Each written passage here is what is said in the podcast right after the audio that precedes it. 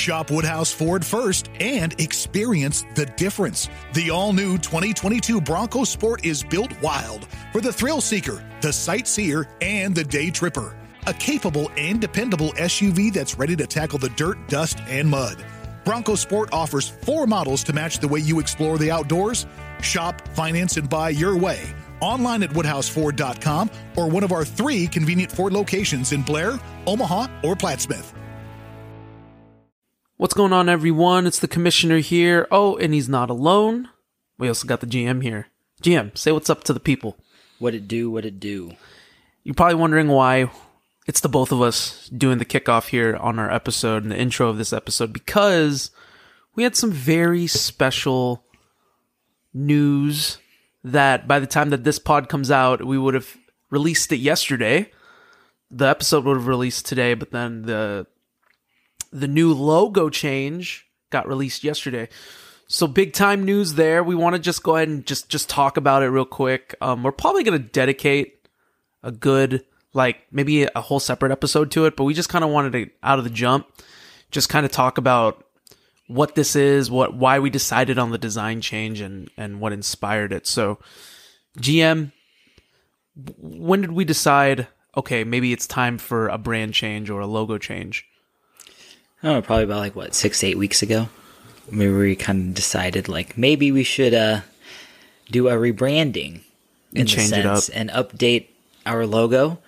Um, I felt like we may have outgrown it that's just me. Well, it was a startup logo, and we needed yeah. a logo, which we were so thankful for Chris Chavez, the owner and operator of Day Off. Uh, shout outs to you, Chris, aka the Nature Boy, for hooking it up, especially on the fly too, because we really needed. We planned on returning with our podcast in 2020, in which we did. We had to change the name, and it kind of came together rather quickly. So then we decided, okay, well, we need artwork right away. We need a logo right away. And shout outs to Chris for hooking it up. And he got it to us and he got it to us in time. But, you know, like you said, we had to update our logo. We had to update our brand and the whole, you know, change the culture mantra, you know, for the city, for, for Houston, change the culture also for our podcast, but not just our podcast, but probably just talking about like change the culture of the entire, you know, the Houston Rockets themselves. They're changing the culture right now. It's not James Harden's Rockets anymore. This is obviously a shift change. So, you know, we decided it's probably the best time to go about changing it, right? So yeah. this was right about this time, about two months yeah, ago. I mean, this is a new era. So we decided maybe it's our time to launch a new era in the same extent as well. And it looks absolutely sick we had the city skyline, which the which the GM was. Oh, actually, well, we need to give shout outs first of all to the man who created it, uh, Peter Fazone, who did an absolute brilliant job with it. Shout outs to you. Thank you so much for your help. Um, he's been a close friend of mine for years, close friend of the family's for a long, long time, and he uh, specializes in graphic design. So he was gracious enough to hook it up to really help us out. So shout outs to you, Peter. We really appreciate it. We'll put the, we'll put his information probably in the episode so y'all can look it up and give him a follow because he has great stuff and he's doing big things. So go ahead and give him a follow and we really appreciate it. But the skyline, we wanted a skyline of Houston. I mean, we wanted mm-hmm. The rocket, bit, right? Yeah. And then the mount mountain, you know, a little bit of the, so, you know, basically the summit is the top of the mountain um, we wanted it in the sense of where, you know, on the top of that mountain, um, behind it would be the skyline of Houston. And we wanted to bring a, uh, a bit of our culture into that, like the Houston culture, you know, like that, that's a big thing. Like I, I got that inspiration from was it beast, the, the beast on one sign, you know, like that's what kind of what the inspiration. Yeah. Yeah, exactly. Like, Nancy McCullers has that tattoo and I, I was like, I really like that that skyline, the simplicity of the skyline. In addition to the rocket, I felt like that was something that was really cool in my mind. And it looks incredible. We wanted, I wanted also to kind of move on to the next era, which was late 90s so blue and red was kind of the the idea the the, the color scheme to go about as well we, the vibe we had different um ideas uh, peter probably gave us about 15 different looks, logos that we can look over because we told him we wanted the skyline. And I, you know, I, I loved it. I think the, the, when people think of the summit, they think of a mountaintop. That's typically what it is. And then the mountaintop is, you know, a championship for the city of Houston. But beyond the summit, people don't realize that the summit was actually an arena, which we'll dive into in a future episode. But it was the original arena for the Houston Rockets in which they won those titles in 94 and 95. So it's a perfect representation of the culture and it's a good way to change the culture of the city of Houston and with our podcast because I like to believe that you know we're we're also trying to do what we can to change the culture but in a positive way mm-hmm. for the city for sports to put you know to take away the you know not to take away but, but kind of like steer the casuals in the right direction that's yeah. that's the goal so you know, we wanted to talk about this for the intro because we, we just had to. We had to talk about this. This is huge news, probably the biggest news that we've had. Uh, well, I mean, we, we always have, we've been having pretty big drops. yeah. Which we have another big drop today because we're, we're going to be releasing a new episode with uh, Mr. Roosh Williams, who was just an absolute uh, beast throughout the episode. But before we move on now to the meat and potatoes, which is Roosh, we just kind of wanted to give a shout out to you know to Pete, to to Chris who made the first design for Pete who made this newest design, and kind of give everybody an idea of what the logo is and what we were trying to represent. So, anything left to say before we kick it off here to our special guest? No, um, I want everyone to enjoy this episode. I think this episode was was very good. It was a, such a pleasure to um, hit the summit with Roosh, and it was. I thought it was a very good episode. I enjoyed um, the short time we got to talk with him, and he was so informative and just such an overall nice guy. So yeah, yeah, the vibe the vibe was great. Every, I think everyone will enjoy it if you're a, be- a good basketball head. If you're a nerd for statistics and, and you care about what happens on, solely just on the court, he's his X's and O's are just pretty untouchable for the most part. So it's a great episode. And before we move on, though, just touching up on the last thing I wanted to say about the logo is, uh, you know, we wanted just just to move on from this. We wanted to make sure that everyone knew that we appreciated what we accomplished in the past, but we're looking towards a brighter future here. We're looking towards getting this podcast even bigger than it has been. So this is going to be the logo you know, we I dubbed it the Culture Edition logo because I just think that that's just perfect, and the GM signed off on it. Thank you, by the way. so the Culture Edition logo, which is going to be our logo henceforth and at least for the foreseeable future, and please be on the lookout for merch. Merch will be eventually dropped. Eventually, merch yes. will be dropped. Yes, be on the lookout for that. We're going to be announcing that uh, pretty soon, and you know that merch will be happening. We'll roll out some teas and and we'll we'll test the market that way. But be on the lookout for that. That's great. So, all right, that's enough of me talking. That's enough of the GM talking. Enough of this intro. Thank you once again for everyone that's followed us. Thank you for everyone for just be supporting us from day one all the way to now.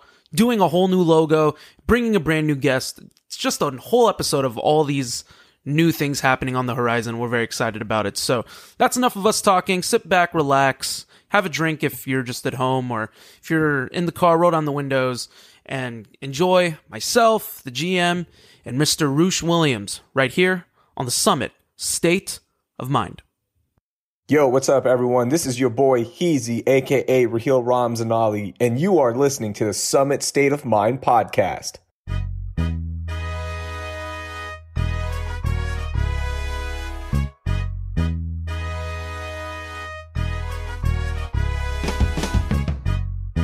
What is going on, everyone? You are listening to the Summit State of Mind, the podcast of dream shakes and step backs and everything Houston Rockets. I am your host, your commissioner, Kenny. Of course, with me, as always, is my brother, my tag team partner, the GM, Justin. Hey, man, just wanted to check in, see how you're doing today. Monday, mundane Mondays. I mean, we've, we've been recording every Monday now, so I just wanted to check in, see how you're doing.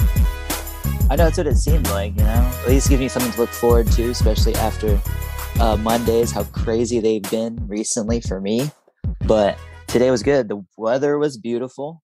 People were chilling. wasn't too crazy for me, and the world is good despite our what is it eight game losing streak. Uh, Is it eight or is it seven? yes, I don't even eight. remember anymore. eight. Or We're is it- one and no. nine. We're one and nine, so Oh. it's eight. Yeah. Just wonderful. Let's let's just let's just generate positivity here. That's all we need. Yeah, well, we're the we're still in the Paolo Banchero sweepstakes, so it's all good. all right, well, you know what? The day just gets even better because we have another brand new guest on the show today. I'm gonna go ahead and introduce him. I'm gonna see if I'm gonna give him. Let's see if I can do him justice. I'm gonna go ahead and see if I can introduce him properly. He is the host to the Noble and Roosh Show podcast, officially Twitter verified with over 15.7 thousand followers, a big time Rockets fans just like us. He is also a musical artist and a rapper that is always repping the H. He, and he is a Houston legend, the one, the only, Mr. Roosh, motherfucking Williams in the house. At oh, actually no, at the summit. How you doing, Roosh? I'm good, man. That was good. I like that. That, that. might be the best intro I've ever received. So I appreciate that. Thank you. You were on. I, you know, I have to admit, man. I went on Google. I had to Google you. I had to Google you. I, I just wanted to. I just wanted to know what we were all about it, and I didn't know my boy was on Sway. So the fact that I, I gave a better intro, like that's that's humbling. You did. You did. You did. Sway was cool, but you did. You gave a, a very good intro. But that was a long time ago. Keep that in mind. I'm retired these days. That's right. but you know what? You're never retired at being a Houston Rockets fan, and that's why we got you here today. So we're here to talk about some Rockets, man. So let's go ahead and just dive into that now. So let's let the people know our our Summit fandom, our people know who you are, and basically like where your roots as a Rockets fan kind of came from. So where did it start? Yeah, man. Um, you know, so I've been a fan since I was born in '89. So I've been a fan since pretty much Clutch City. You know, um, Same age as me. right? Yeah. uh, Ha- Hakeem kind of got me into the game, obviously, right? And then they went back to back, and like you're a kid, and that's what you see. That's like your first taste of you know basketball in general and Rockets basketball, and just been a diehard fan ever since. Man, I've seen it all. You know, Hakeem, jersey changes, Drexler, Barkley, Francis, Mobley, uh, Yao, T Mac, Jon Barry, David Wesley, whatever, Kevin Martin, you name it, I was there on for better or worse. Um, and then obviously, man, things picked back up right when when Harden and CP3 like were that close, um, and it was kind of like another golden era for just a minute. Um, and now we are where we are again. So I have to ask though, since you immediately talked about Chris Paul and James Harden, who who do we blame? Who do you blame? I blame James Harden. they okay, thank you. All right, cool. I blame James Harden. I mean, look, James, James Harden did a lot of a lot of great things, put us back on the Mhm. map, right? I mean, can't understate that. Objectively, probably the second greatest Rocket in franchise history. True. But he was gifted Chris Paul. I mean, they had a title contender. They just ran into an injury and then, on you know, bad luck against one of the greatest teams of all time. Mhm. And for whatever reason, man, he I mean, he drove CP3 out. CP3 would still be a Rocket if they could have like agreed on you know just hooping together, and they looked so good on the court. It's just sad. Uh, So that's the one thing. I have a ton of love for Harden. You know, no ill will, but that's the one thing I- I don't forgive him for. I'll never forget that he ran CP3 out of town for no reason, forced the trade for Westbrook, put us in this Mhm. position. You know, I don't blame you for feeling that way at all because I totally agree in that sentiment. I mean, he uprooted his family to come here to play with James Harden.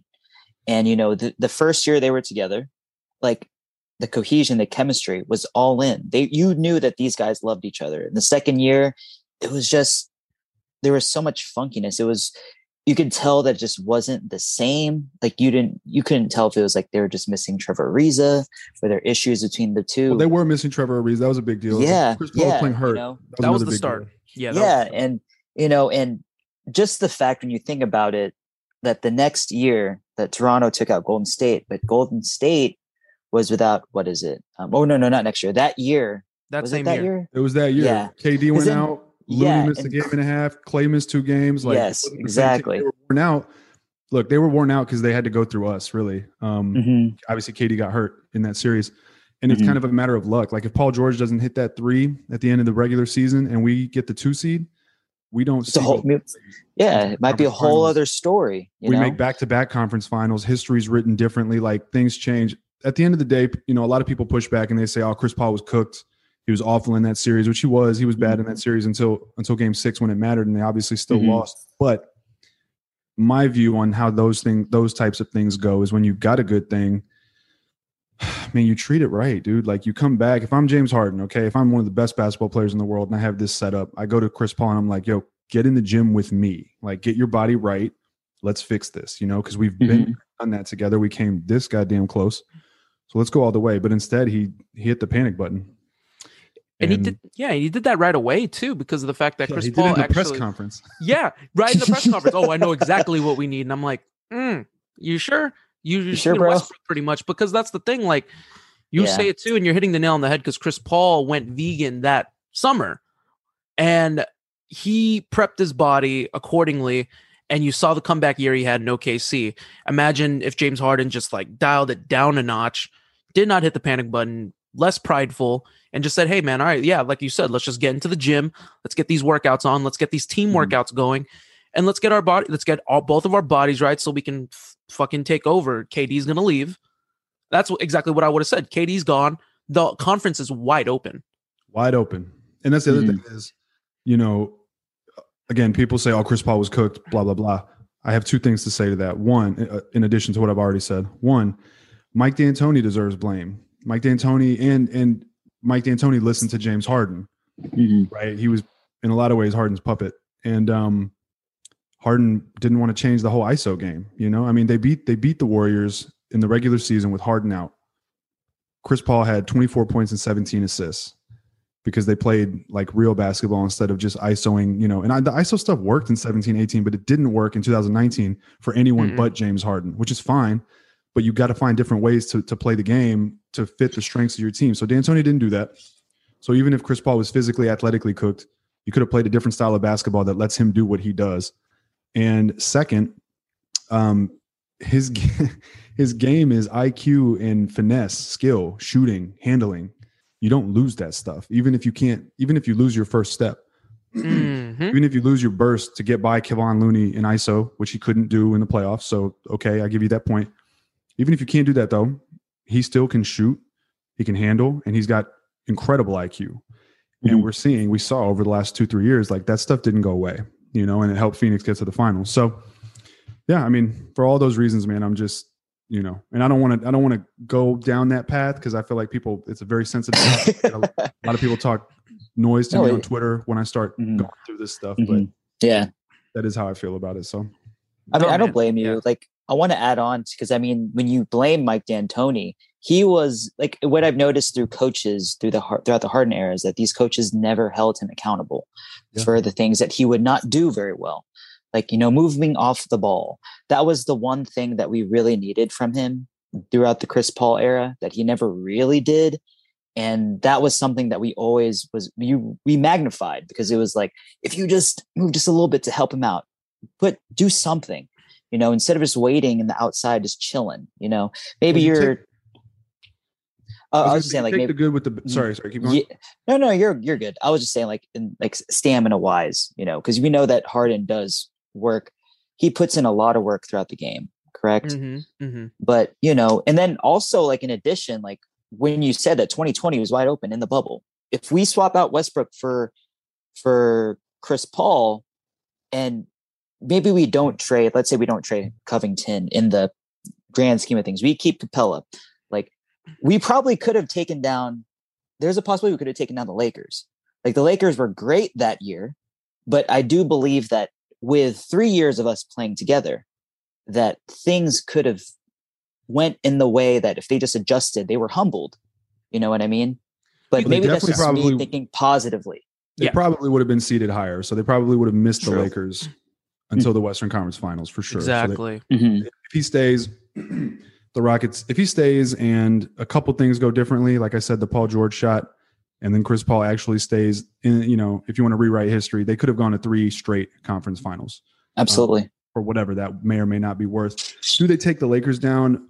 Mm, probably not unless they made a trade to address their weakness. And that's what I was going to add on too. I was like, I guess there could have been a way that they could have gotten Cove without trading Capela.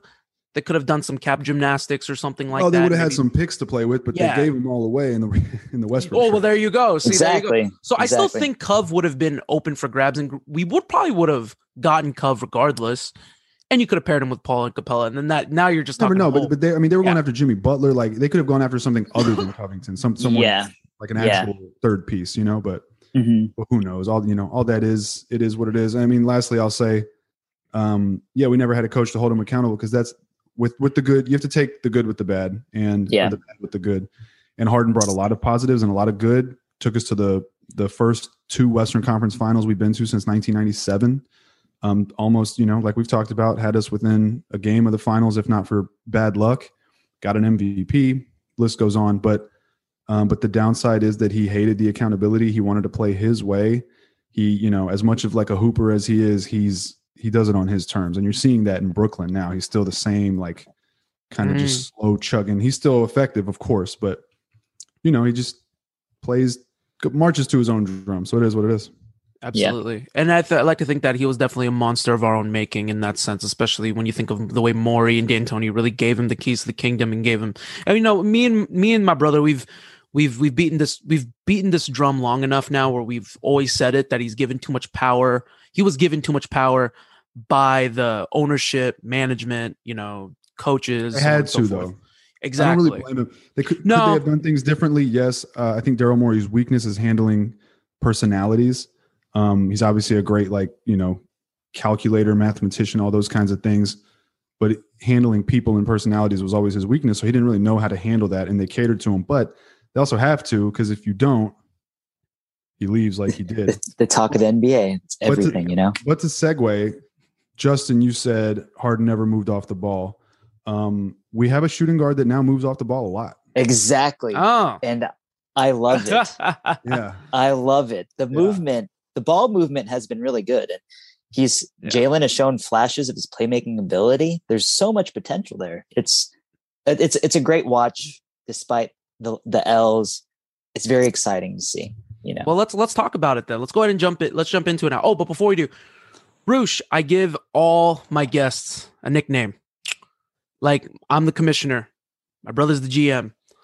What you got? You have any nicknames? Do you want me to gift you a nickname? What, what are you what are you thinking? Uh, I am the mastodon. I'm the mastodon. If you didn't know, um, Oh. you, can, you can call me Oh. whatever you'd like. But uh, Oh. I'll double the mastodon, Oh. baby. Well, no, no, never mind. My, I- my, my nickname didn't sound doesn't sound so cool anymore.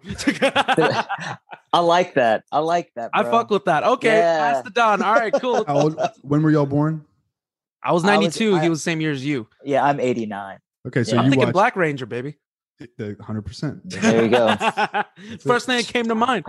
My man I Zach, was just making sure because if you were born in like 98 or something, that may not have been the case. So Now we're not we're not Gen we're not Gen Zers. Not over here. We're all actually roughly around the same age, so we're actually Good, picking at the good. same parts, which the is best era that has ever existed. We got Thank the best you. of all worlds. Thank no, you. it's true. It's It's, true. It's, it's true. We were the pre, we were the dial-up internet era, pre-internet. Now then we were the streaming DM, you know, whatever. Like we've seen every little piece of Like, everything, yeah, like perfectly like, in we're the like- middle.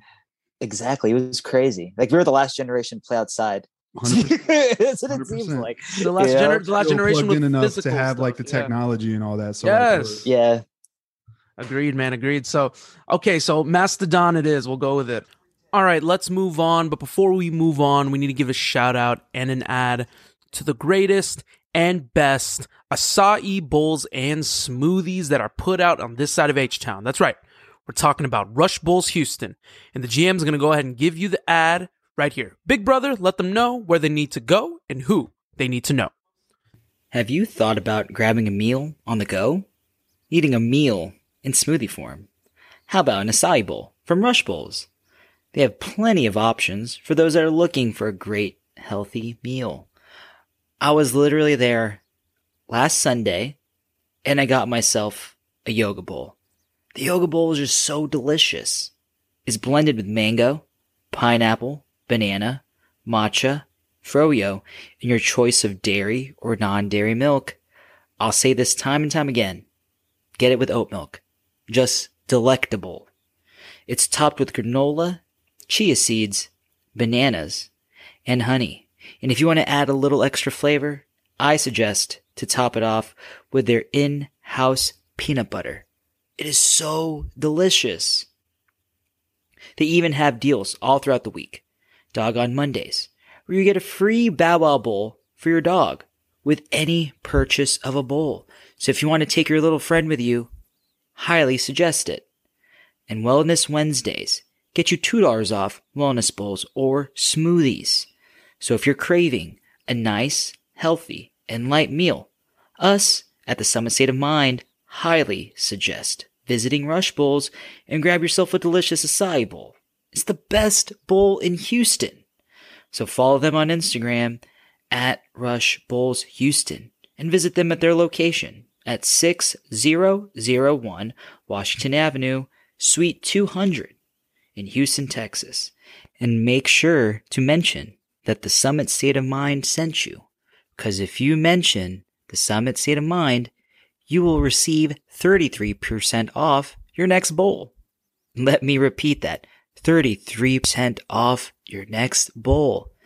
So when you go there, make sure to really mention that the Summit State of Mind sent you.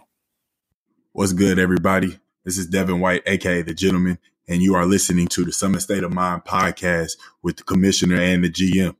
Let's get it.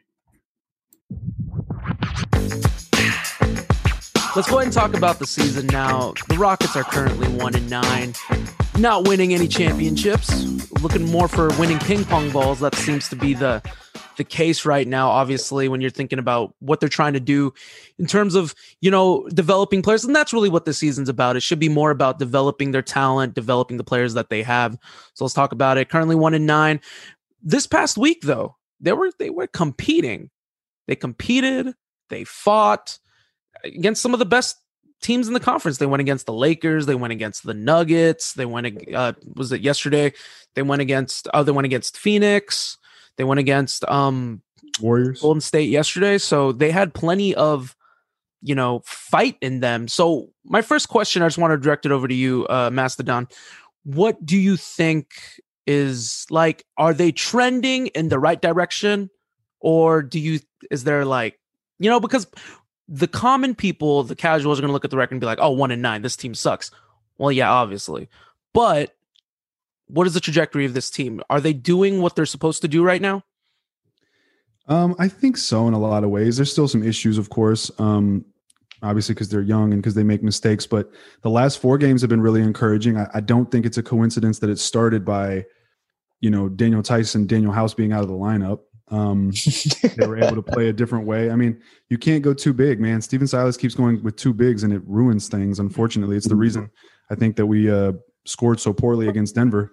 But I mean, they're they're trending, I think, in the right direction. I predicted that this team. I made a lot of predictions, but the latest prediction I made right before the season started was that they would be the type of team that'll compete with you for three quarters and then you know get the breaks beaten off them in the fourth or whatever or get the breaks beaten off them in the third and then make it competitive in the fourth and then lose still. And that's kind of what they've been, right?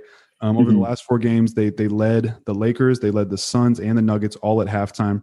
They almost led the Warriors at halftime before Otto Porter went went nuclear and just started crazy. Mad half, PTSD, but, mad PTSD. By the way, watching uh, Warriors go off, I'm like, oh yeah, this is Clay and Steph all over again. I'm, I just... it, it, was it was ridiculous, but it really makes you appreciate the way they play, man. The way they mm-hmm. they zip the ball, drive baseline, kick the cutter, like everything moving, and and it kind of leaves a lot to be desired for because we're just sitting there isoing with like five out and or five out with quotes around it with two bigs and it just makes no sense.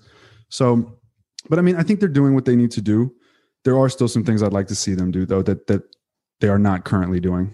Mm. Okay. So with with that said, with the team as a whole, let's break let's go ahead and talk about obviously what was a big deal in terms of um the team because this guy came out and he's totally pulling some diva shit right now, pulling I mean, dare I say a James Harden? He's pulling a James Harden. I didn't realize Christian Wood was a you know a nine time All Star with a with with with serious accolades.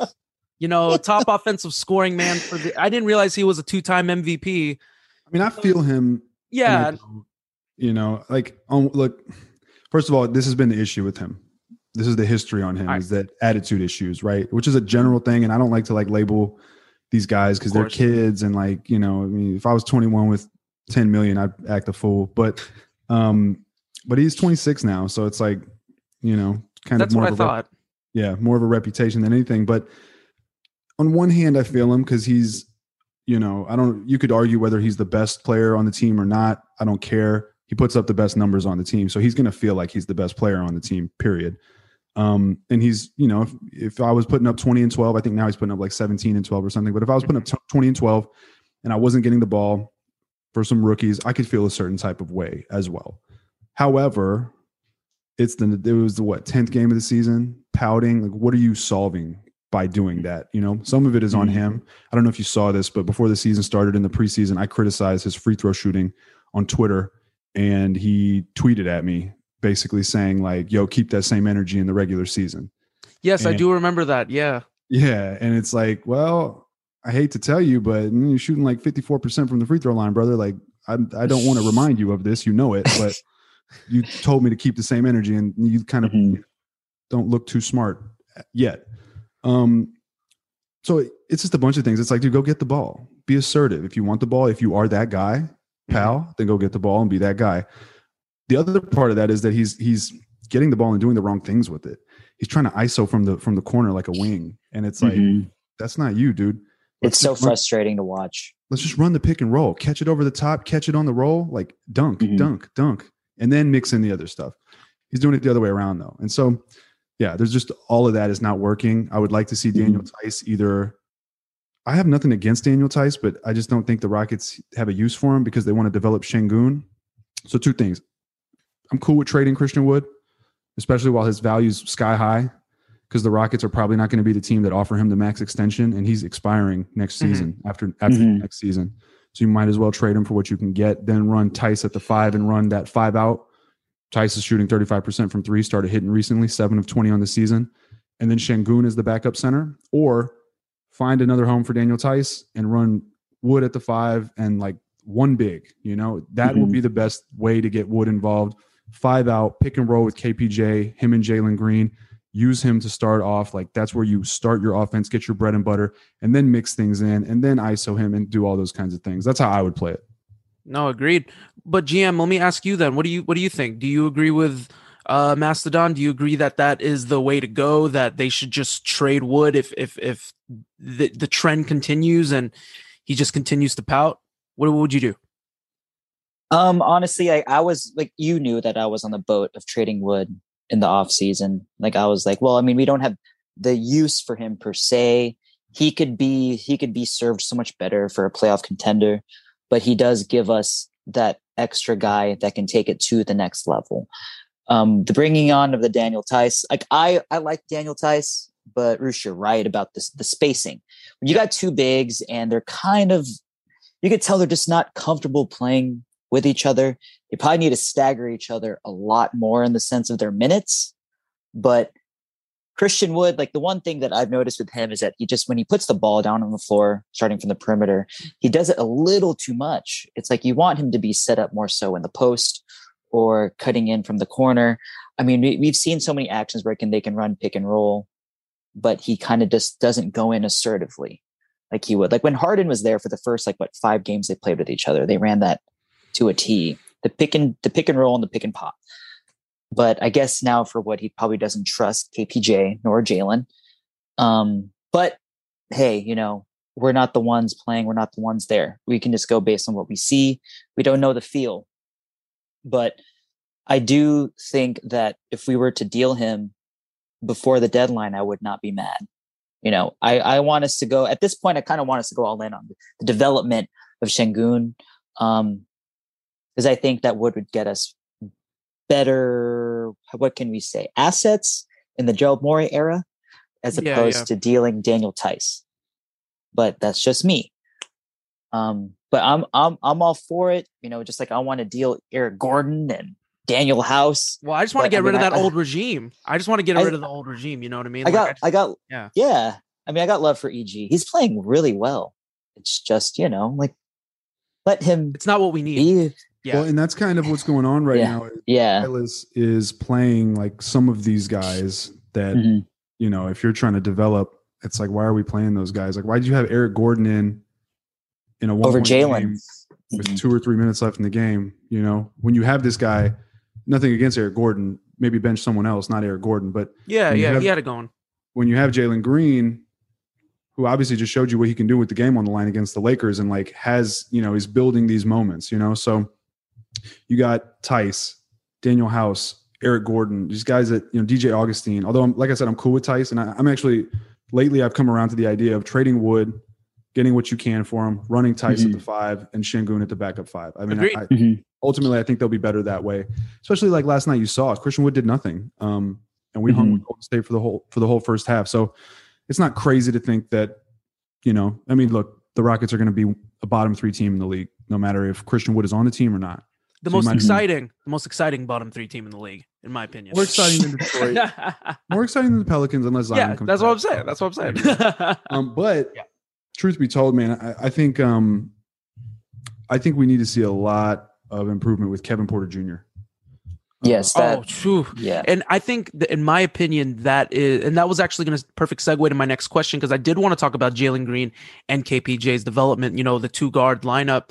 I, I, you know, I'm curious because we'll start winning games. He's kind of the engine. He's the point guard. You know, there's a reason why John Wall took a step back to give him the keys to the kingdom and let him run the offense. You know, let Silas run the offense through KPJ and let him be the table setter. Well, what what's the you know what are we going to be if he doesn't develop accordingly? Now, granted, we're only 10 games in. No need to rush into any conclusion just yet. This is the first time he's running an actual point guard slot in in in, in the NBA where the best talented, most talented players in the world are playing. I definitely believe that he's the engine for our team. So I wanted to ask you, Roosh, what, what's been the development for KPJ and Jalen? What do you think it's been? Is is it where it needs to be, or is KPJ lacking, or what do you think? Um, I mean, you know, I try to remind myself that K- KPJ's only played the equivalent of like one full season. I think barely over 82 games. Um, Yep. And he's still 20, 21. Is he? Can He's look- either 20 or 21. He's like a year. He's just a year older than Jalen. I think he's only 20. I think Can neither we of look them are that up legal. while I'm talking? Can someone? yeah, let, confirm let me let me do it. Let me do it. Yep. Because I'm You curious. got you got it. Yeah, think I he's got it, 20 of though. course. but um he's having he's shooting the worst that he's shot so far in the NBA. Three point shooting, I think, is is the lowest of his career. It's only been 10 games, but lowest of his career so far. And he started off hot at 40%. Field goal percentage down, efficiency numbers just across the board down. Mhm. And that's the one thing that he he just doesn't look like a shooter. I don't know if he'll ever be able to shoot. So what you do with a guy like that is you got to maximize what he's best at. Kind of like they did with West, with Westbrook, right? Westbrook couldn't shoot, so what do they do? They went five out and said go to the hole. No one can stop you when you go to the hole. And that's how I feel about KPJ. He's hard to stop when he goes to the hole. He's super athletic. He's 6'6", 6'5", very long, um, pretty strong. So he can he can have his way, right? He kind of like glides to the basket and his arms are so long that he just like floats and just it's hard to stop him once he makes that assertive move. But he spends a lot of time dancing.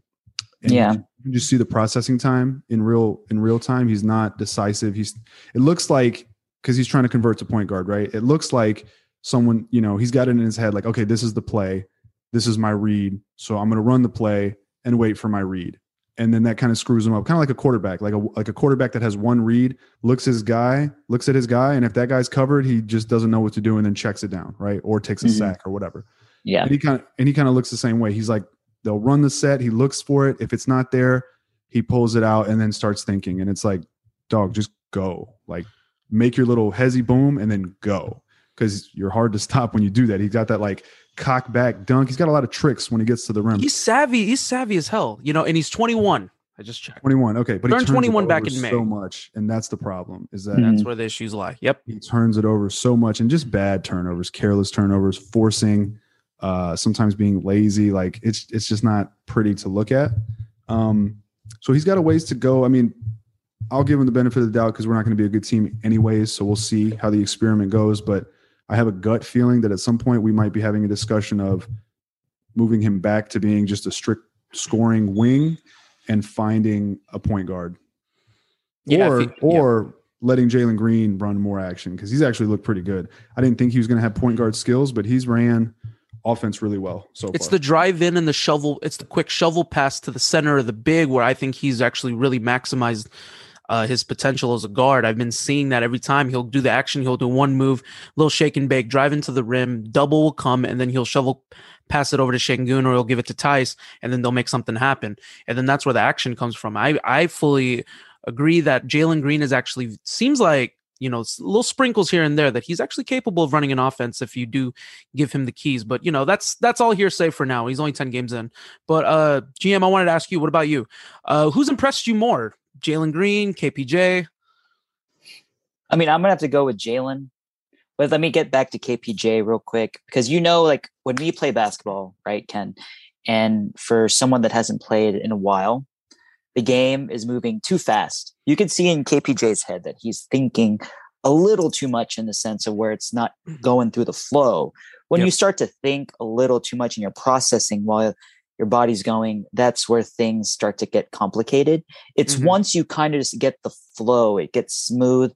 That's something that is potentially there later for KPJ as he learns through these games in the regular season. And maybe the game will slow down for him in that sense. That you could tell as a scorer, he's fine. It's just the matter with the ball in his hands and running an offense is where things get a little complicated. So, I mean, for him, like you said, he's only 21. So he has that potential. He has that vision. It's just a matter of slowing the game down. If the game slows down for him, then I think that there's a lot of potential there. I mean, obviously the turnovers are going to be really high right now, but if we if we see month to month and they progress to lower and to lower, then we'll start to see in regards to that that he is going that he is trending in that in that right direction. In regards to Jalen, like man, like when we watched that game against LA, like seeing him play assertive and aggressive, pick his spots, that was really nice. And to see him have those two signature moments, like Roosh said uh, at the end of the fourth quarter, that was something that we really needed to see and wanted to see. Is we didn't really get too many of those moments with Harden. I hate to go back to that and to compare. Um, We, in the we did in the regular in the regular season. Regular season, yes, I was going to say that. In regular season, We, we. He had, had a ton a, in the regular season. a ton I mean, in he the regular dropped Ricky Rubio and sunk the Jazz. He hit the double OT bomb against the Warriors. Yeah. He got the like, game winner against Phoenix back in 20 was it 2015 when he hit it over PJ Tucker. So, you know, Yeah, he Or had the remember- coast remember- coast game winning layup against the Nuggets as MVP, or it was either MVP. Yeah, that's true. Or it was the I remember Westbrook that. Yeah, season. Yeah, he has he has like signature moments. It's hard to compare because like well, but that's the thing like Jalen Green was I mean he's 19 and he's and he's doing this in LA with some of the brightest lights in the entire uh, league and he's you know he's he's not afraid to shoot the ball. That's I think going back to what Roosh said too, that's a little bit of the, where the frustration lies because you wanted I wanted to see him in, in the last clutch minutes against Denver, I wanted to see him see what he could do if he gets the shot or if he can sink a bucket, get fouled, shoot a three, get an and one, take it to the cup. Like I didn't want to see a dump pass to Eric Gordon or no, no, dump pass to Jae'Sean Tate for a block. You know what I mean? Like as much as I love Jae'Sean Tate, don't get me wrong, because we're actually going to talk about Jae'Sean Tate too. But don't get me wrong, like I love I love Jae'Sean Tate, but you could have called a timeout. I know you wanted to run the offense accordingly. You wanted to run fast break without the defense getting set, but at the same time, like could have called a timeout. You could have switched it, put in your offensive lineup, and you weren't going to get anything. I don't know. I thought the defense was actually more set than. uh, Well, the you know? thing is, you you do that whole the whole philosophy where you just let your guys figure it out Yeah. and don't let defense get set. You do that with a veteran team that you trust. You don't do that with the baby Rockets, right? And good point. we saw we saw against the Lakers, they needed a bucket, right? They had an they had a play out of the timeout where Christian Wood set that screen, caught it, and got fouled for two free throws. It was a good design play That was a great play. right? And so we have evidence that you know you can, and it was only a one point game at that at that point. Um, so we have evidence that they can run a play, and I just don't understand. Like I, I I'm my guess is Silas was thinking, oh, you know, I'll do the thing where we'll just let them play it out. But it's like, dog, we these guys don't even know each other, and you got Christian Wood bringing it up. What do you? What's your plan? But Jalen Green can do it all. He's got so many tricks in his bag: crossovers, incredible footwork, step backs, crazy first step, super burst. Um, I mean, crazy hops, athleticism. Like he's got all of that. Uh, he's got good skills with the ball. He's got, like we said, very very sneaky good passing. The little scoop pass. He actually runs a pick and roll really well too. Um, Better than I expected. Absolutely. yeah, yeah. Mhm. And, and he slithers really well. He'll like get within like the screen and kind of use his shoulder to like ride his defender, get in front of him, and slither and snake around. They just don't have action to go off of it yet. Once they get that, and or once he gets a mid range shot down off of that move, I think they can start putting a lot of pressure on the defense with Jalen Green. Um, the shot's not falling, which is kind of it, you know it's concerning to me because it looks like it should fall every time he shoots it. I'm expecting it to fall Mhm, but mhm. in two games. I think the one against the second one against LA and then the one against Phoenix. In those two games, he's 13 of 20 combined. Um, and then he's like whatever else beside that, which is like, you know, at, at one point it was six of 39. And Mhm. over the last game or two, it's added to that, but I don't know exactly what it is. So that's concerning. Um, but then the rest of it is just things that I think will get better over time. Like like last night, Otto Porter Jr. was cutting back door on him, or no, Jordan Poole I think was cutting back door on him Yeah, Mhm. yeah, over yeah. and over. So defensive Mhm. awareness, I think he'll he'll get that up because he's got the effort there. It's not like he's like a lazy, like hardened type defender. He was just getting beat by a veteran. Um, when he drives, sometimes he gets the ball poked away from him, and sometimes he turns it over. I think that that stuff will shore up. He's 6'6, like 178, 180. So once he puts a little more muscle on and gets used to that contact and that that NBA style, um, I think that'll that'll take care of itself. He's also not getting any calls. He gets he gets hacked, I think, a surprising amount when he gets to the basket and he's Mhm. not getting calls. And then It took also the fourth game to get his to get his first set of free throws. Right, it was like the fourth Yeah. game, fifth. yeah, game? and but but the thing in summer league, he was he was getting. I think he had like 18 free throw attempts in four games or something. You know, so yeah, people comparing it to Harden. Yeah. So, um, and then the, the last thing that that bugs me is that Silas is exclusively running him as like an above the break guard. We do those stupid little fake three man weave dribble handoffs, and then he gets the ball and then create from above the break. It's like, dude, he's so good and fast and athletic off the ball. Those types of plays that we saw Jordan Poole with like a backdoor cut and boom catch Mhm. buck, bucket. You can do that with Jalen Green, and we're not doing That's all any of that day. That's all day. We're doing none of it. Um, we're not getting him running the baseline with any action, nothing. So that is bugging me. Um, because I think we talk about development, right? And I guess you want to develop his on-ball skills above the break, but like put the whole package together. You know, at least sprinkle it in. We're just seeing the same shit over and over. So that is bugging me. But all things considered, man, he's got all the talent in the world. Someone asked me um, if I would take Kobe or KG with respect to Jalen Green versus Evan Mobley. Mm. And I thought that was interesting because Evan Mobley is looking really good right now. Well, that's what's going to lead to my next question. I was to ask. That's Yeah, what I was going to ask you. Yeah, go for it. Sorry. no, no, no. Go ahead. Uh, but, but I was just going to say, I was going to ask. I was going to be like, well, because I mean, Evan Mobley's having some signature moments. On granted, ten games into the season, but he's looking looking pretty good. So, I mean, if you had the choice, would you? I have mean, you many thoughts back. on this. So if I Okay. Feel free to cut me off if you if I'm talking too much, I'll talk. I'll talk about this. Go ahead. this is the platform, man. Go ahead. Just raise your no, I'm kidding. Um so many things. Okay, number one, um, coming in, man, Evan Mobley. When I saw when I started like I hate to use the word scouting because like Twitter's turned everyone into like a wannabe scout, and I'm not a, a scout whatsoever. I just talk about the game, right? So like Hell when, yeah. I, when I scouted Evan Mobley, you know, whatever. I was when I was watching his goddamn YouTube clips, like we all did. Um, I did too. Right? people are like, "Oh, I've been scouting him." It's like you're just watching YouTube. Uh, but Okay, bro- when they say scout, quickly though, like when you say scout, like, oh, I didn't know you got to see him in person. Oh, I didn't know you went Thank to you. workouts. thank Let's you, be real, dude. I watched his YouTube clips. Thank you. Yeah, a lot of dra- draft Twitter was coming after me. Um, when I was watching his clips, you know, that was my thought was okay, either this guy could be just another, you know, one of those like decent bigs, maybe 13 and 10, 15 and 10 that is fine and great, but kind of like a Gobert, you know, like a 15 and 10, 15 and 12 guy with good defense that can anchor your defense. But would you necessarily take that first overall? I want to pay that person $200 million. Or he, I noticed he had legitimate ball handling ability. And so I was like, this guy could be more so. People were saying Bosh.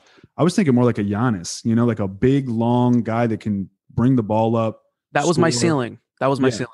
Yep. Right. And so, but what I said was interesting that you just said what you said is I was like, I would have to see him in person to know because I don't know. I, I can't, watching on the internet, I can't gauge how his body type is translating against legitimate NBA athletes. Right. Like, I have no idea. So that was my concern. And that's why I was like, I don't know.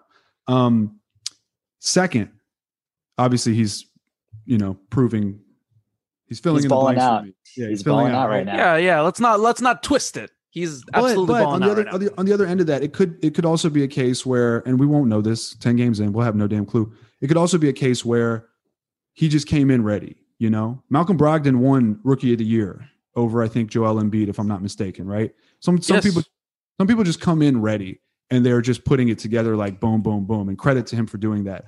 His ceiling is obviously super high, but he could be more of this, right? Maybe 18 and 12, two blocks. Like that's awesome.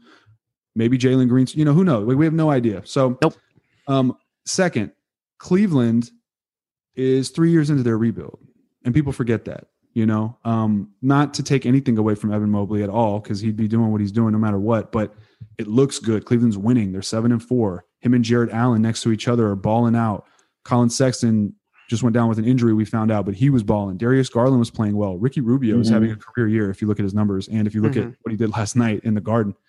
Um, so their team, like they drafted, like I said, Sexton, Garland, KPJ traded him, Windler.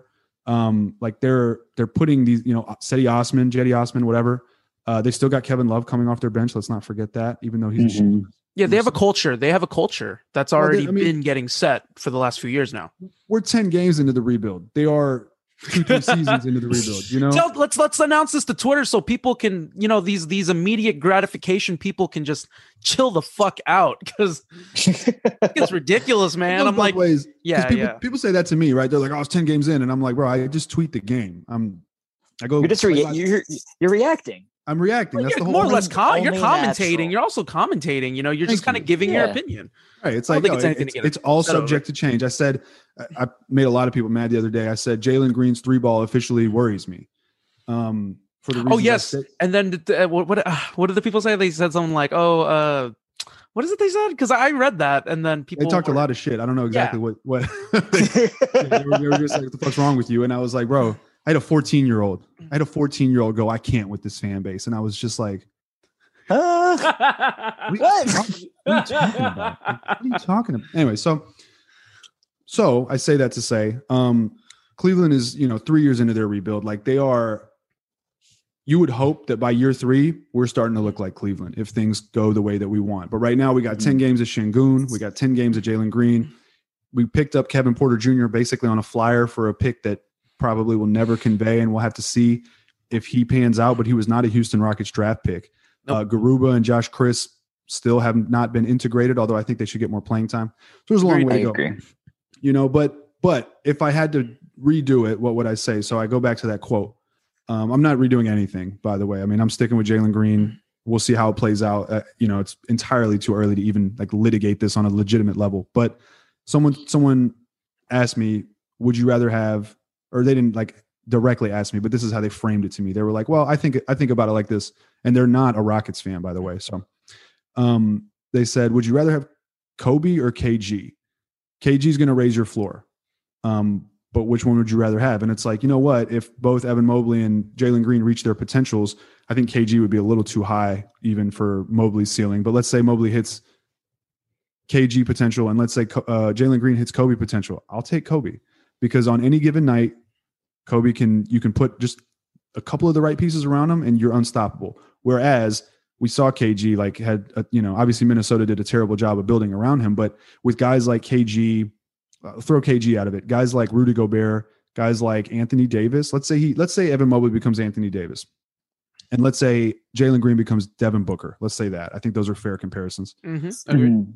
right? Yeah. Anthony Davis in New Orleans won what five playoff games because building around him, they didn't do the greatest job, but they still had a couple teams. They still had Jrue Holiday. They still had like random, decent enough talent to where if he was it, remember remember all the AD Harden arguments we used to have back then. Like, Yes. Harden- Yeah.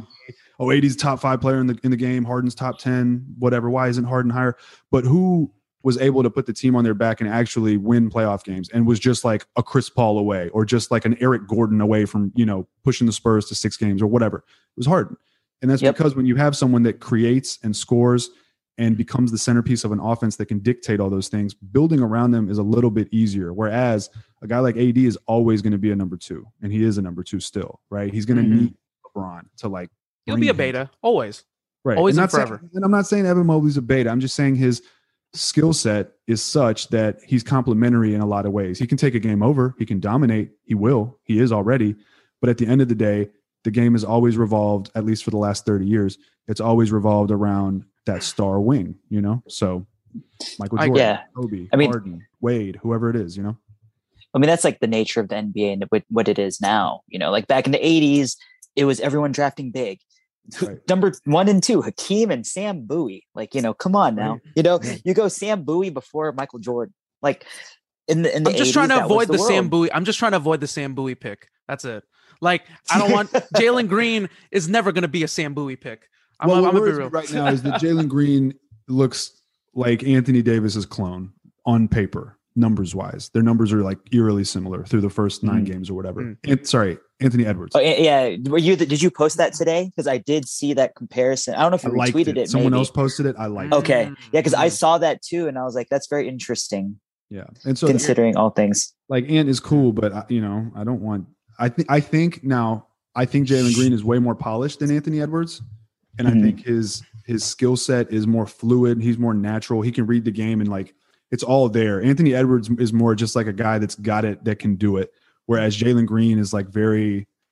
There's just more method. There's a method to his madness. You know, Anthony Edwards is like Yeah. he'll step back with that little kind of weird shot. Even though you could say Jalen Green's is weird, but I feel like Jalen Green is more polished with legitimate potential to actually reach a Devin Booker if we're crazy lucky than a Kobe. But that type of mentality. Whereas Ant Edwards is just more like he's like a wing that can score. I don't know. Mhm. So no, I agreed. Agreed. Uh, Jim, what were you, you? I didn't mean to cut you off earlier. You said you were going to say something. Just speaking in the sense of like the nature of the league, because it's a guards league. It's been a guards league for quite a bit. Um, when you speak of Evan Mobley and his what is this his characteristics, what he brings to the court is complementary is, is a complementary uh, skill set.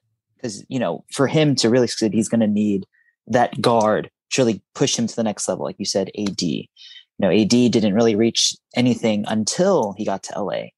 So, in regards to like, like Bosh in Toronto, Bosh did was a good player, but he didn't get next level till he got to Miami with D Wade and LeBron. You know, It's just the nature of the beast. Yeah. yeah, like in Minnesota, he had that one great year with Cassell and Latrell Sprewell. Was it 2003, where they were just killing the league and they couldn't get, pa- or is it they couldn't get past Yeah, LA? 2004. I think it was 2004. Okay, okay. I just remember LA that was the beat them, only and then I think LA lost to Detroit. I think. Detroit. Yes, Yeah, and they That lost in the finals. that was the only Yeah. year our boy Sam became an All Star. Yeah.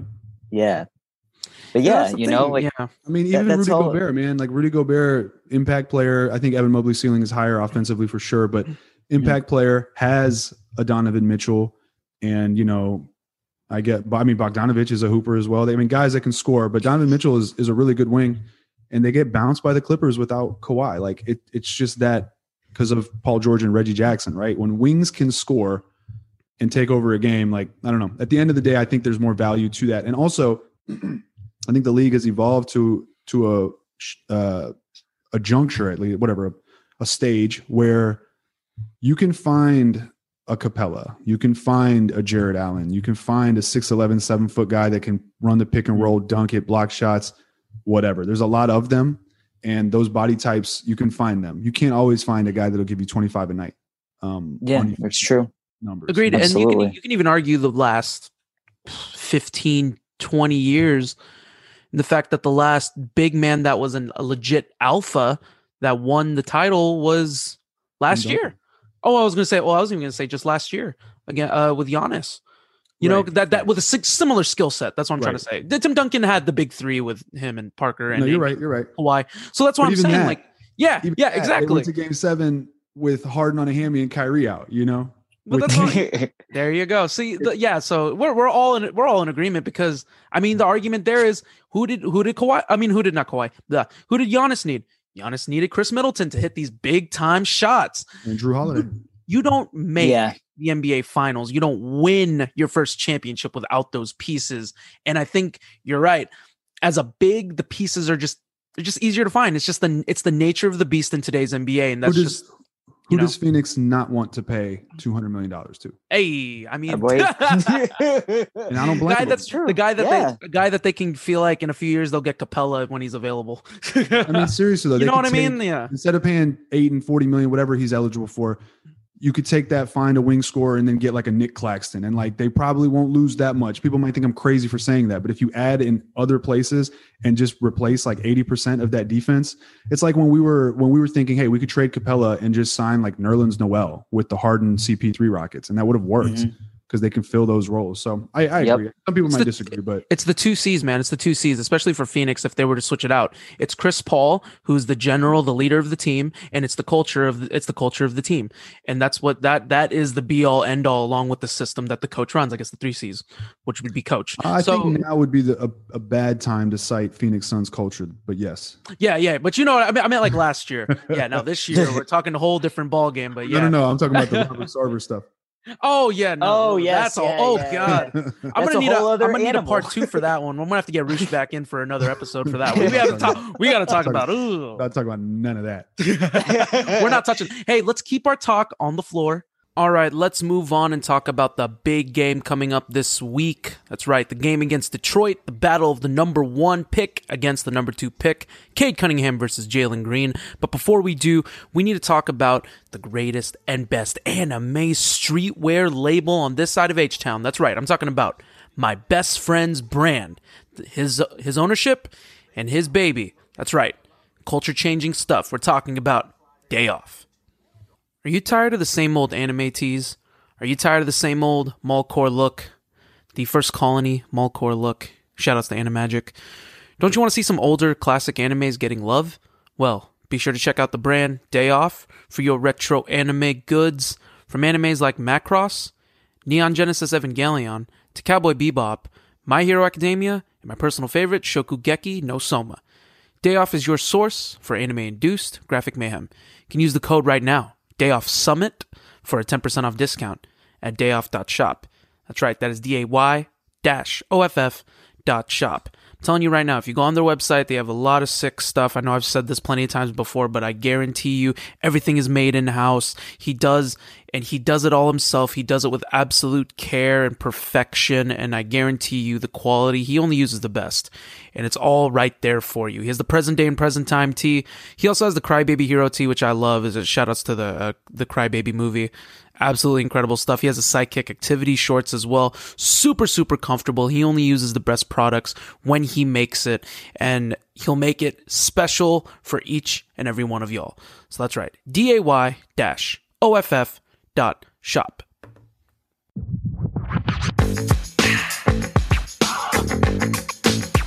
So yeah, the Rockets, you know, they're one and nine. We got a big game coming up on Wednesday against Detroit Pistons, the battle the number one and the number two pick. And I've said this from the very beginning. If my my guy was Cade Cunningham, I love Cade Cunningham coming out. I thought he was the most NBA ready. I thought he was uh he had the body the body type of an NBA player. Of course, he comes out with like the worst shooting start in NBA history, but if he's gonna have a game, it's gonna be this game. like if if if if there's a game where Cade's just gonna fucking take over, I fully believe it's this game. So, you know, real real quick, uh, before we segue into the final part of our pod, uh, just talk about this game real quick. The preview you got Cade versus Jalen coming up here. I'll start with you, GM. What are you expecting? What do you expect to see? I expect to see a close game, but I'm going to say this: I think Houston wins tomorrow. Not tomorrow, sorry, Wednesday. I do believe that they win. I'm going to go with that, even though we it, it's at home. I want us to win an away game, but I do think that we'll see a battle between Jalen and uh, Cade. But I do think that Christian Wood's to ball out come Wednesday. He's to come back with a vengeance. He's to play very aggressive. And I do think that he'll probably get like 22 and 14 against Detroit. We're going to see Jalen come out, probably put up like 13, 15, 16 points. Cade's, pro- I, I can see Cade going for like 25, to be honest with you. Like you said, that he's just going to have his come out game. Where he's just like, yo, there's a reason why I was the number one pick. He'll be motivated in that sense. But I expect to see a good game, to be honest with you. I think I it'll agree. be close. Yeah. No, I fully I fully agree. What about you, uh, Roosh? What do you think? What do you expect to see from this game? I think it'll be close. I do think, uh, just given the Rockets' luck, man, it's probably going to be like a come out game for Cade. And he's going to go crazy um, because that's just how things tend to happen to the Houston Rockets for whatever reason. Um, I hope Jalen doesn't force the action too much. He's going to want it really bad. He's going to want to back up all that talk that he had, and he knows. I mean, that's our only game I think on ESPN of the season. Um, so I hope he doesn't force the issue too much, but at the same time, he's got the it type factor, and I mean, he's the like I trust him already in big moments when he knows he needs to perform. He seems ready for it. He seems like he embraces it and relishes in those types of moments. So I'm cool with that. Um, I do think we're going to see Christian Wood's going to be motivated to want to perform well. Hopefully, he doesn't overdo it either. But I think we're going to see uh, Kelly Olynyk show out. Don't forget ah, mm, yeah, yeah, yeah. He was so, so, he was so good for us last year. He was. Awesome. he was. I think it'll be close. Um, I will actually say that here's here's the thing. We were talking earlier about the trajectory of the Rockets, and I forgot to mention this. They started performing well over the last four games against good teams, right? We're about to find out if they are just the type of team that plays up and down to their competition, or if those last four games were actually some type of corner being turned where they were like, hey, we figured it out. We're starting to get better. We're actually learning and developing, et cetera, et cetera. Mm-hmm. Um, because they could come out against the Pistons and get run, you know. But you would expect after the four games they just played, they'd come out with some confidence, like, okay, we played much better teams than this with much better results, and you know maybe they put it together and go up by double digits even. But um, but I do think it'll be close because nothing comes easy, especially for this team. So we'll see. No, for sure, man. And and I and I agree with both y'all's points. We'll see what happens. It's going to be a great game. It's going to be a fun game. So we'll definitely talk about that. But let's talk about Jae'Sean Tate before we uh, move on to the next part of our pod. Like Jae'Sean Tate is, in my opinion, uh, he's the type of player where I think as the games progress, he's just going to get stronger. And I think, in my opinion, he's the MVP of the team. First ten games in, he's been a product of consistency, locking down the best players and at worst, I mean, if we have to give him up, he'll be a key cog on a future championship team. So I want to direct the question over to you first, Roosh. What have you been seeing from his development so far? Love it, man. I predicted that he was going to have a weird, he was going to fit in weird because he, a lot of his strength is what he can do creating with the ball, right? He can he can drive in. He's a really gifted passer. He posts up, has his little footwork, his little hook shots, and all that. Um, and he's not the best catch and shooter. He's not a, a good shooter at the NBA level. So I thought he was going to fit in weird next to Kevin Porter Jr., Jalen Green, and Christian Wood, who all play on the ball, right? Um, however, and he started off pretty bad for him, at least compared to last season. Over the last four games, though, he scored 16 points a game, two dimes, seven boards a game. He shot 45.5% from three. Off top of my head, I think hmm. it was five of 11 um, 61% overall from the field on 10 attempts. So, and he's obviously playing premier defense. So he's been awesome. Um, I think MVP of the team is, is a good, a good designation for him. He is the glue guy for the team, best defender on the team, I think by far. Um, and he's just the kind of guy that like gets us. I don't know about you, but he gets me excited. Like when he makes one of his signature hustle plays and gets it back in, I'm just like, yes, dude. I love that we have that guy. I wish he was on some of the older teams, but yeah, no, oh, absolutely. What about you, GM? What do you think? I said it's like I want to like completely focus on his improved corner three. Like he's been knocking that down with consistency and confidence. He's not hesitating anymore from that spot. He's kind of flourished in that area. He's become the PJ Tucker, you know what I mean? Like in that regard, um, where he's just knocking down corner threes when needed. He's putting it up and he's putting it up confidently, and I love it.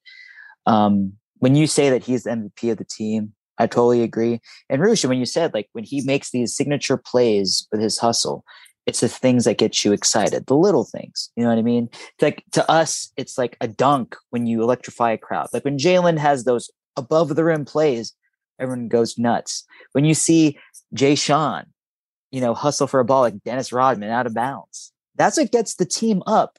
Like if you're going to give us that energy, let's give it to you right back. And that's the kind of signature plays are going to carry on as the season progresses. Because that kind of energy is what we're going to need from game 10 to what game 45, game 56. You know what I mean? That's what we're going to need. So in regards to all that, like when you said, Kenny, that he's just going to go up from there. Yeah, absolutely. I'd love to see where he's going to be two years from now. Yeah, I'm totally too. curious yeah. now. Like that's what I want to see for sure. He's he definitely going to develop. Go ahead. He had that one play against um possession against the Suns where he locked Chris Paul up. Yeah. Forced him into like a, you know, his signature mid-range step back, but he missed it badly because Jae'Sean was all over him. And it's like those types of plays. Those are the types of plays that, you know, I think get people going. And I would imagine if you're one of his teammates, it's like you I would probably love playing with him because you know that he's going to bring it. You know that he's going to cover your butt. You know that he's hustling and, and, guarding the best player, forcing them into tough shots and all that. Um, so yeah, man. I mean, he might need to go if the Rockets have an opportunity to trade for someone valuable because he's going to be a piece that a team would want. Yeah, Absolutely. Hopefully that doesn't happen, but um, but if he's, st- I mean, I, I have him and Jalen Green as the currently as the only two players that. Sorry, well, I don't know how to phrase this. Jae'Sean Tate and Jalen Green are the two players that I know are a, a piece of this core moving forward for sure. And then obviously KJ Martin and Sengun as well. But um, Jay, uh, Jae'Sean Tate and Jalen Green, like for sure. KPJ, iffy. Christian Wood, I think he's out the door. Um, KJ Martin, we didn't talk about KJ Martin. KJ Martin's been awesome. Dude. Um, Dude, he's been killing. He's shooting 72%. you know what? You know, it, it- it's funny. It's funny because you know one player's been out, and all of a sudden he goes gangbusters. Please, I mean, even when he comes back, it's like when we're talking about Danuel House, like you gotta, you. How do you argue taking away his minutes? You know, if and when House comes back, like I would even on. go so far as to say, man, imagine if we started Wood, KJ, Tate, Jalen Green, KPJ. Like maybe that's too far, but his hustle is so valuable, and he can he can spread the floor. He can catch it and shoot it. yeah. He can play. You can still play that five out. Um, and he gets Agreed. on the break and dunks. He, I mean, those those transition blocks. Like he's best suited in a bench role, but I don't know. I, I, he needs to play more. House, I don't think should play. I think they should trade him if they can for whatever they can get. Immediately. But yeah, so those like those four with Mhm. the tiers being Jalen Green and Jay Sean, Sengun's like underneath them on the come up, and then KJ. Yeah. Martin. like the near four- untouchables. Yeah, or not, not even Yeah. untouchable. Anyone's available except for Jalen Green and Sengun probably. But like that's what we're building around so far. Yep. So, I com- I completely agree. If there were any pieces that I'd want to keep, because look, I mean, at the end of the day, you're looking at all the draft picks that we have. Uh, we had four first round picks. You had Jae'Sean Tate. You have Christian Wood. You do have KJ Martin. You're only going to keep. I mean, like really, if you think about it, once once we do start competing again, you're only going to have a handful of those players left. So I agree with the tiers. So yeah, definitely, definitely. So before we end on the pod, y'all down to play a quick game? let's do it. Let's do Yeah. it. All right, let's get let's get it going real quick. Let's do huh. Draft picks. Form your starting five. All-time Rockets. When you say draft picks, what do you mean? Just all time? No, just yeah, yeah, just all ti all time, all time eras of all eras of Rockets. Draft your own starting five. And But this means uh, we can't we can't have the same players though. No, we can't have the same players. No, we cannot. Oh, okay. So it's Okay, literally a so we're- Oh, draft. we're going one, two. Okay, I got you. We're drafting. Yeah, yeah, we're drafting in order, and then you just form form your starting five, and you can start with whoever. You don't have to obviously start. You don't have to start with a guard. You can start with whoever. Who and then gets get the it from first there. pick?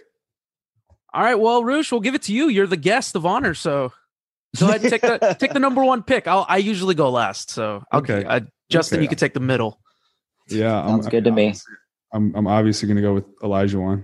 Okay, yeah. Well, That, that's that's an easy pick. You if know you- that, if that, you that's called a gonna go gimme. Harden, I would have been like, bro, we got to talk. no, dream, man. All day. All right, GM, go ahead. Well, we, he went Dream. I got to go Harden. You got to go the number two Rocket of all time. I'm gonna run with it. See, this is where it gets difficult because when you give me the number three pick, it's like Mhm. it kind of gets topsy turvy. The man only played two seasons, two seasons as a Rocket, but I got to go Chris Paul. Hmm. His Okay. ability, the abilities that he possesses. It's if I'm trying to win, I got to go Chris Paul. Uh-huh.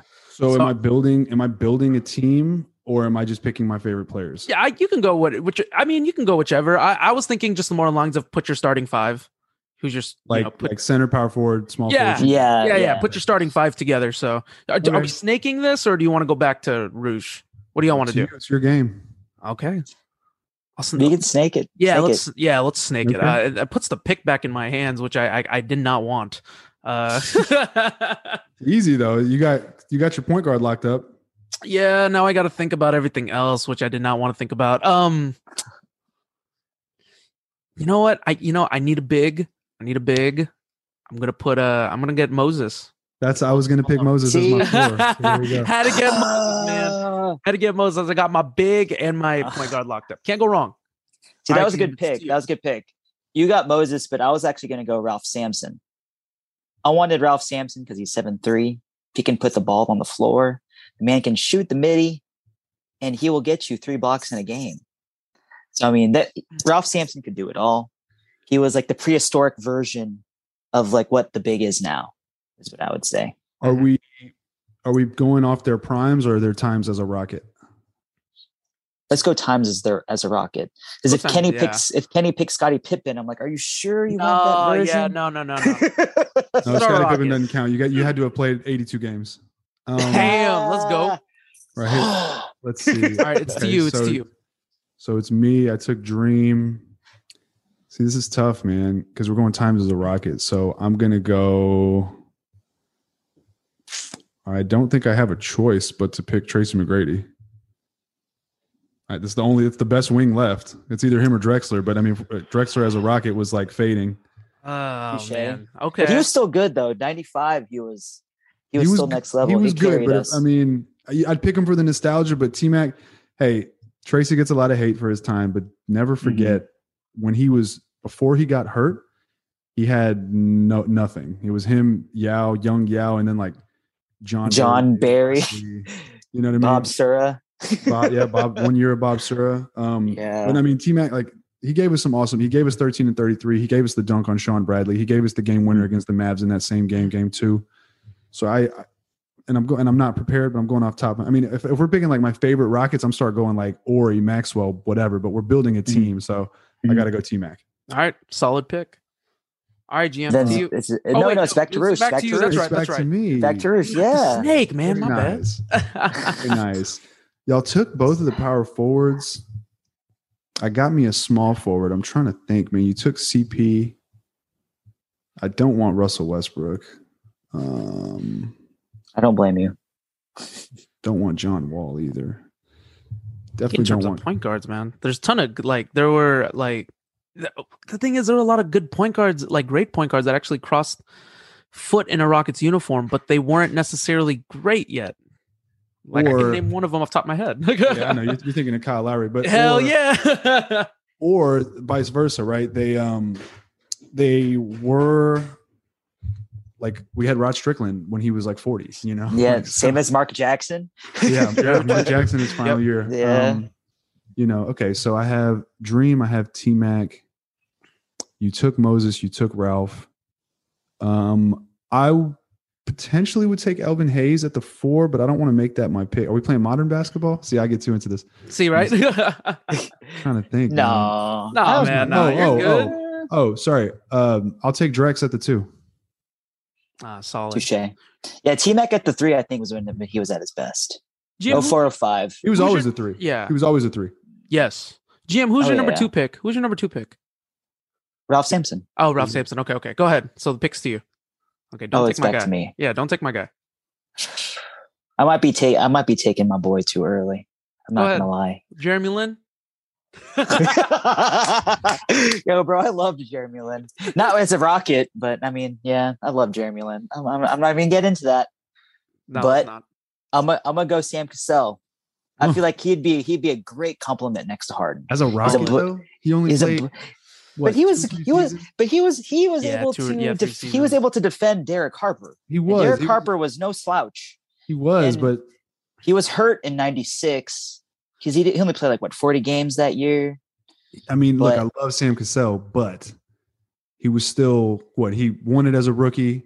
Yep. Mhm. Like he was still young. You know what I mean? He wasn't like Sam Cassell. Not developed. you know, No, but I do believe that he has the clutch gene. solid nostalgia. He's got he's got the clutch gene. He does. I would say that he's solid. like he was hitting big shots. Yep. So That's Yeah. a solid solid pick. Okay, so if it's over to me, let's see. I need a I need a two guard, so I'm gonna go Vernon. nice. I'm gonna nice. go. I, yeah, I gotta go Vernon. And you know what? I, I'm. You know what? If we're going based on the players that are, like, oh man, you know what? I'm gonna go Mad Modern. Okay, I'm gonna go Ron. I'm gonna go Ron Artest at the four. Ooh. ooh, Okay. I'm gonna go Ron at the four. Okay. And I'm gonna go Vernon at the two. And I got I got some I got some dogs in my lineup. okay Along with Chris Paul. All right, GM, we'll go uh go it over to you. You got well, don't you get two picks? yeah, no, I went Yeah, uh, I went Vernon and I went Ron. Oh. oh, okay, that's yeah. right, that's right, that's right, that's right, that's right. That's Yeah, why it's like did, I got dogs in my lineup. Wait, so who's your full lineup? You got Moses, Yeah, Chris Paul. Moses, Ron. You need a three. Vernon, CP. Okay. Yeah. Oh yeah, so you still got one more pick. I do. Go ahead. Okay, okay. See, this pick is the is the one that's um I'm not too sure about. There's a guy that I do want because he was probably one of the best defenders for us. But you know, well, you know what? I'm gonna take the smartest man alive. Give me Shane Battier God damn it! as a rocket. You know, like him. that was gonna be my third. That was gonna be my he- three. Oh, I want, I want to see him guard like Maxwell. You know, I want to see that. Like, I That feel like that'd be, that'd be a a, that'd be a great fun matchup. That's a that's a two? K that's a two K simulation waiting to happen right there. Oh yeah, yeah, yeah, absolutely. All right, it's good. Solid pick. Solid pick. So, uh, Roosh, over to you. You're about to cap off your lineup here. So, what, what do you need? So, what do you need now? I need a four and I need a one because I Yeah. got I got Dream Drex at the two and then T Mac at the three. Oh yeah, yeah. So it depends, man. The four is tough because if I'm going modern, I might, but we're, but we're also going them as a rocket. So I could go Robert Horry. hmm I could I, I would consider definitely, and he we we ran him at the four back then, anyways. Um, my one, I think my one, because we're building this team, so I need some role playing. I need some shooting. Although I think T Mac and Drex can both shoot well enough, at least. Uh, man, I'm gonna go Kenny Smith at the one. Um, Kenny Smith, first couple years with the Rockets was scoring heavy. Mm-hmm. Oh yeah. People tend to forget that. 90, 91. yeah, people forget he's putting up like, I like 17, 15 a game, somewhere around there, consecutive years. Mhm. Sniper from three, you know, 39, 40% three point shooter. Hit some of the most clutch shots. I mean, the the shot against Orlando, uh, game one to win the game or to tie the game and send it to OT. And I mean, had that whole game one against Orlando, like as a whole, right? I think he hit seven threes or whatever. Yeah, it he had the record for the Oh, longest yeah. time. He Yeah. had the record till Ray Allen broke it. But Yep. and plus, that's True. Akeem. That's Akeem's guard, man. It, it is right. and, um, and you know the Jet dude, quick played some played some good defense, and then at the four is where I'm torn between Otis Thorpe, Elvin Hayes, uh, Horry. There's I don't picks, know. man. You got some picks. I know. What do I do? Yeah, yeah. I, I- See, like that, that, that, I, I, I'm in that same position, bro. Right? So, like, part of me thinks, part of me is like, dude, Elvin Hayes, obviously, but the other part of me is like Robert Horry come in there and play some D and stretch four, and like Olajuwon can man the post, and then you got T Mac and Drex to score and create. That's a crazy Ugh, big That's nasty. you know. And then That's the other part of nasty. me is like Otis Thorpe was the big man holding down the paint with Olajuwon, bruising him up. Yep. But um, I'm gonna go Robert Horry. So I'm gonna go Horry and Kenny Smith. So my lineup is Elijah Wan, Horry, T Mac, Drexler, Kenny Smith. Basically four of the 95. I was gonna say, I was gonna be like, well, you guys definitely have no issue in terms of chemistry. You guys were gonna, you guys will knock it down pretty easily. Right. And Vernon Yeah. Maxwell was off the team that year, so T Mac will step right in and just fill it up. Yeah, it Hey, works man, out just agreed. fine. All right, let's let's turn it over to you, GM. Since you didn't pick OT, that's that's the pick I wanted. That's what I was hoping he would drop because. I needed his size to complement Ralph because he could kind of he can hang out outside in the sense and let OT bruise and, you know just grab that ball, make it like a grapefruit, just throw it Enormous downfield like he's like you know throwing to Andre Johnson or something like that. But dude, yeah, Have you ever OT seen the was videos of him pump faking with like Yeah, ball? dude, Yes. it's Oh it's insane God. to me. Like he made the ball look like it was small. I was like, dude, only only Otis Thorpe. That sh- blew my mind. Yeah. And he was the only All Star next to Akeem, technically. Technically. Is it like a '92 All Star? well. Drexler. Touche, touche. '94 speaking, yeah. But yeah. But, But he wasn't yeah. an all-star that year. No, no, no, no, no. No, It was like former. yeah, right. So who's your lineup? You got Sampson, So- so- OT. So yeah, Sampson OT, um, Shane Battier, James Harden, and Sam Cassell. That's a good lineup. That's still a My good one. lineup is like straight up like boomer bust potential. lineup. That's it. You have shooting. You got Sampson. I don't know. I don't know how that would translate. You got OT. You got Art. No, no. Who's your three again? Sorry, Battier. Battier. Battier, Harden, Cassell. You got your guards can shoot. Yeah. That Harden Yeah. and Battier combo would just be killer. Yeah. Yeah, Yeah, He'd be Battier like is the- just gonna He'd be like PJ Tucker for him. Yeah, that's basically, right. yeah. All right, so the final pick goes to me, boys. okay, so people give this guy grief because of how he performed in Game Seven against the Warriors. Oh, you're gonna pick Trevor Ariza as your I- three? I don't fuck what anyone loves- says. he I loves love me Trevor some Trevor Ariza. Okay, because I was thinking, because because I could go Robert Reid at the three. That was an idea, but like Robert Reid at the end of the day, like. I, I do. I know him, but I don't. I don't know his game well enough. I can't Right. claim him and be like, "Yeah, fucking Robert Reid." You know, yeah, I know him, but like, I really don't. Right. you know, then you start going through the surplus of the forwards, and it's like, fuck, man, no, can't. You know, I'm not gonna pick Pippen. I'm not gonna pick Chandler Parsons. It's like, what, you know what I God. mean? You know You wouldn't you mean? wouldn't you wouldn't want um Kevin Martin?